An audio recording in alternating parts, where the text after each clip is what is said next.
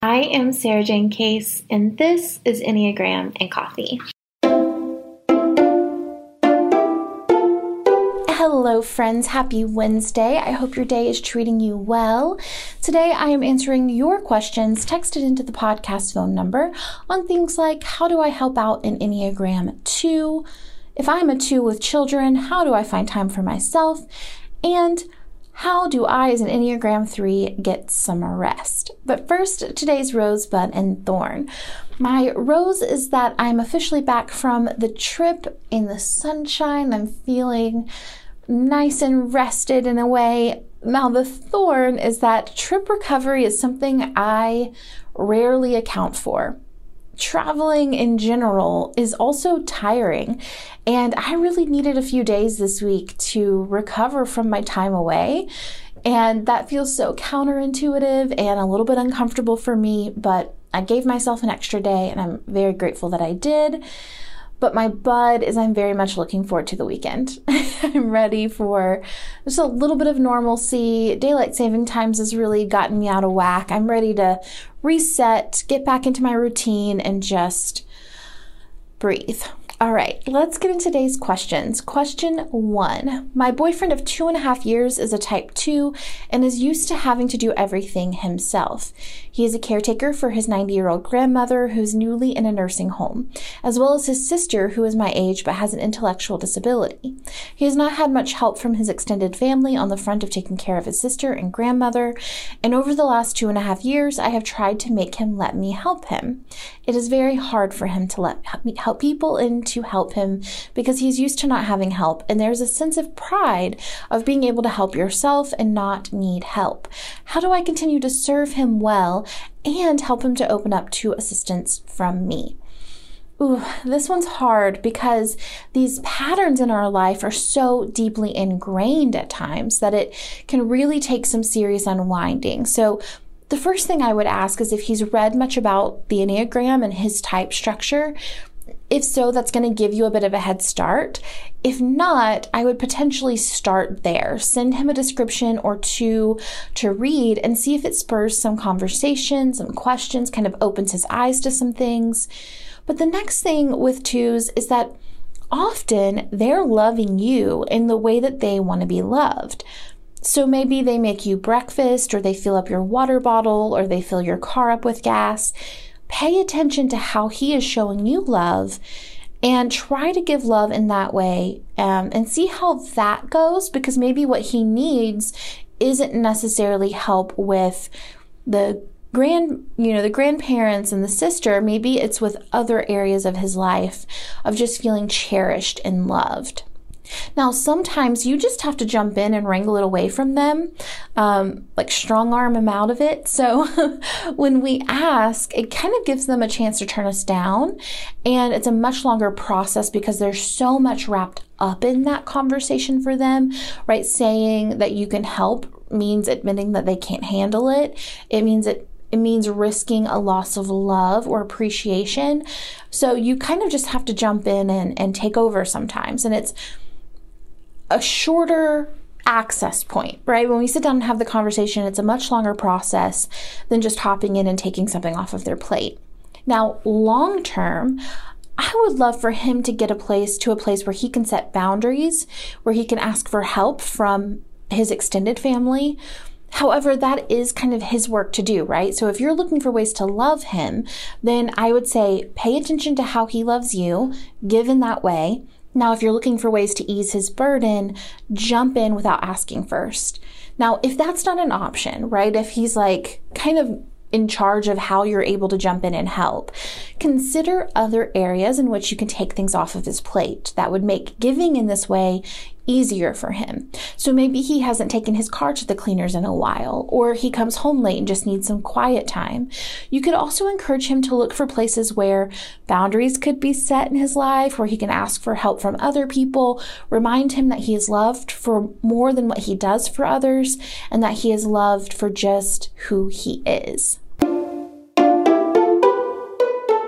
I just spent a week with my mother, and y'all, I am so aware, more aware than ever, of the issues that many Americans over 50 face. As we get older, we're more concerned about affordable health care, lower prescription costs, and protecting Social Security and Medicare. AARP advocates for you and offers financial and job resources, fraud protection help, information on joining local volunteer groups, and much more. Because AARP knows you have a lot of good years ahead. AARP members enjoy access to hundreds of benefits, discounts, and social programs. You get instant access to news and community events, financial planning, retirement, and Social Security resources and more. So try the benefits for yourself. Go to aarp.org slash egram to join for just $12 for your first year with automatic renewal. You'll get a second membership for free, so plus AARP the magazine and a free gift. That's aarp.org slash egram. Thank you, AARP, for supporting the podcast. Question two. I'm a self pres two with two small children.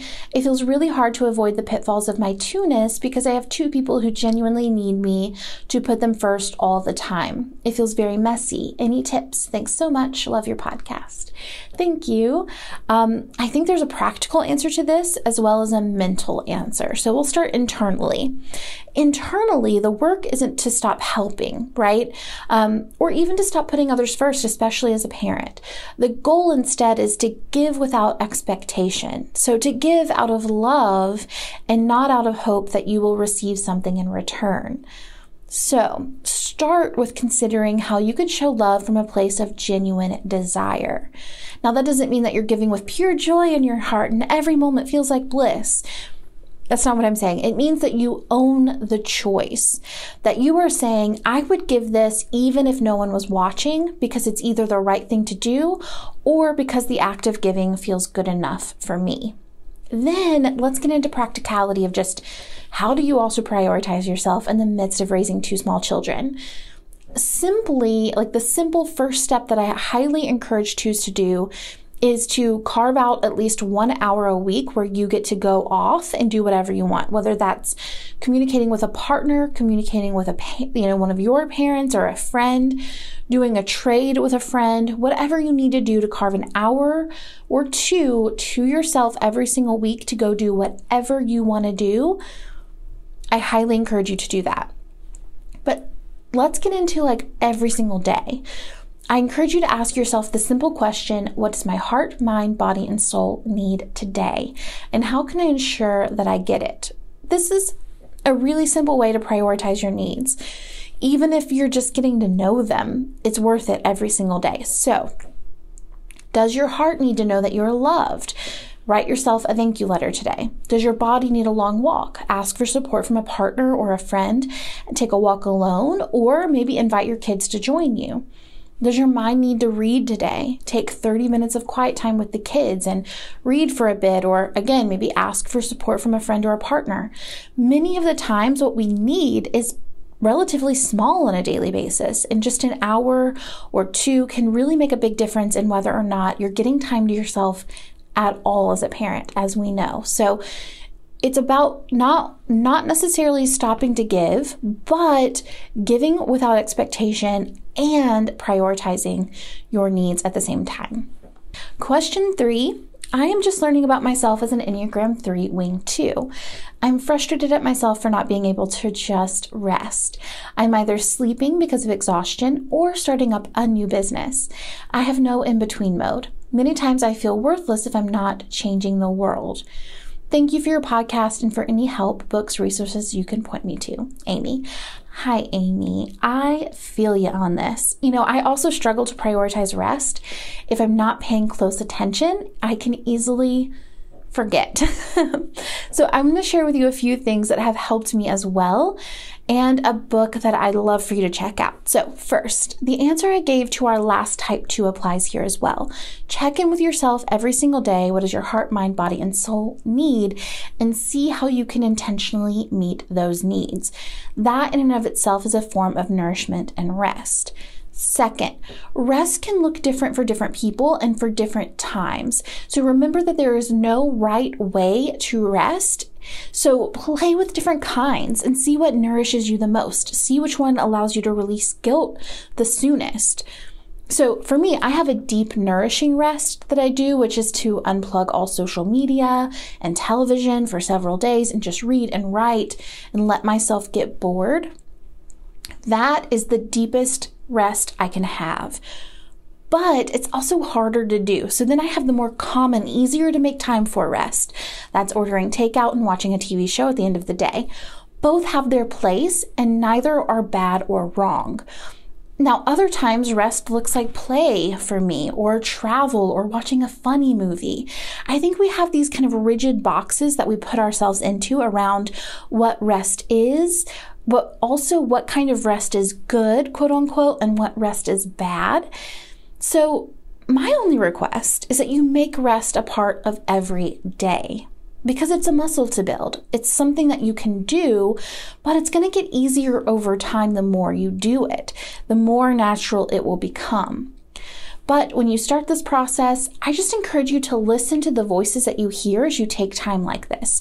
What are they afraid of? Do they think it's lazy? Are they worried you'll get left behind? I hear you saying that you feel worthless if you're not changing the world.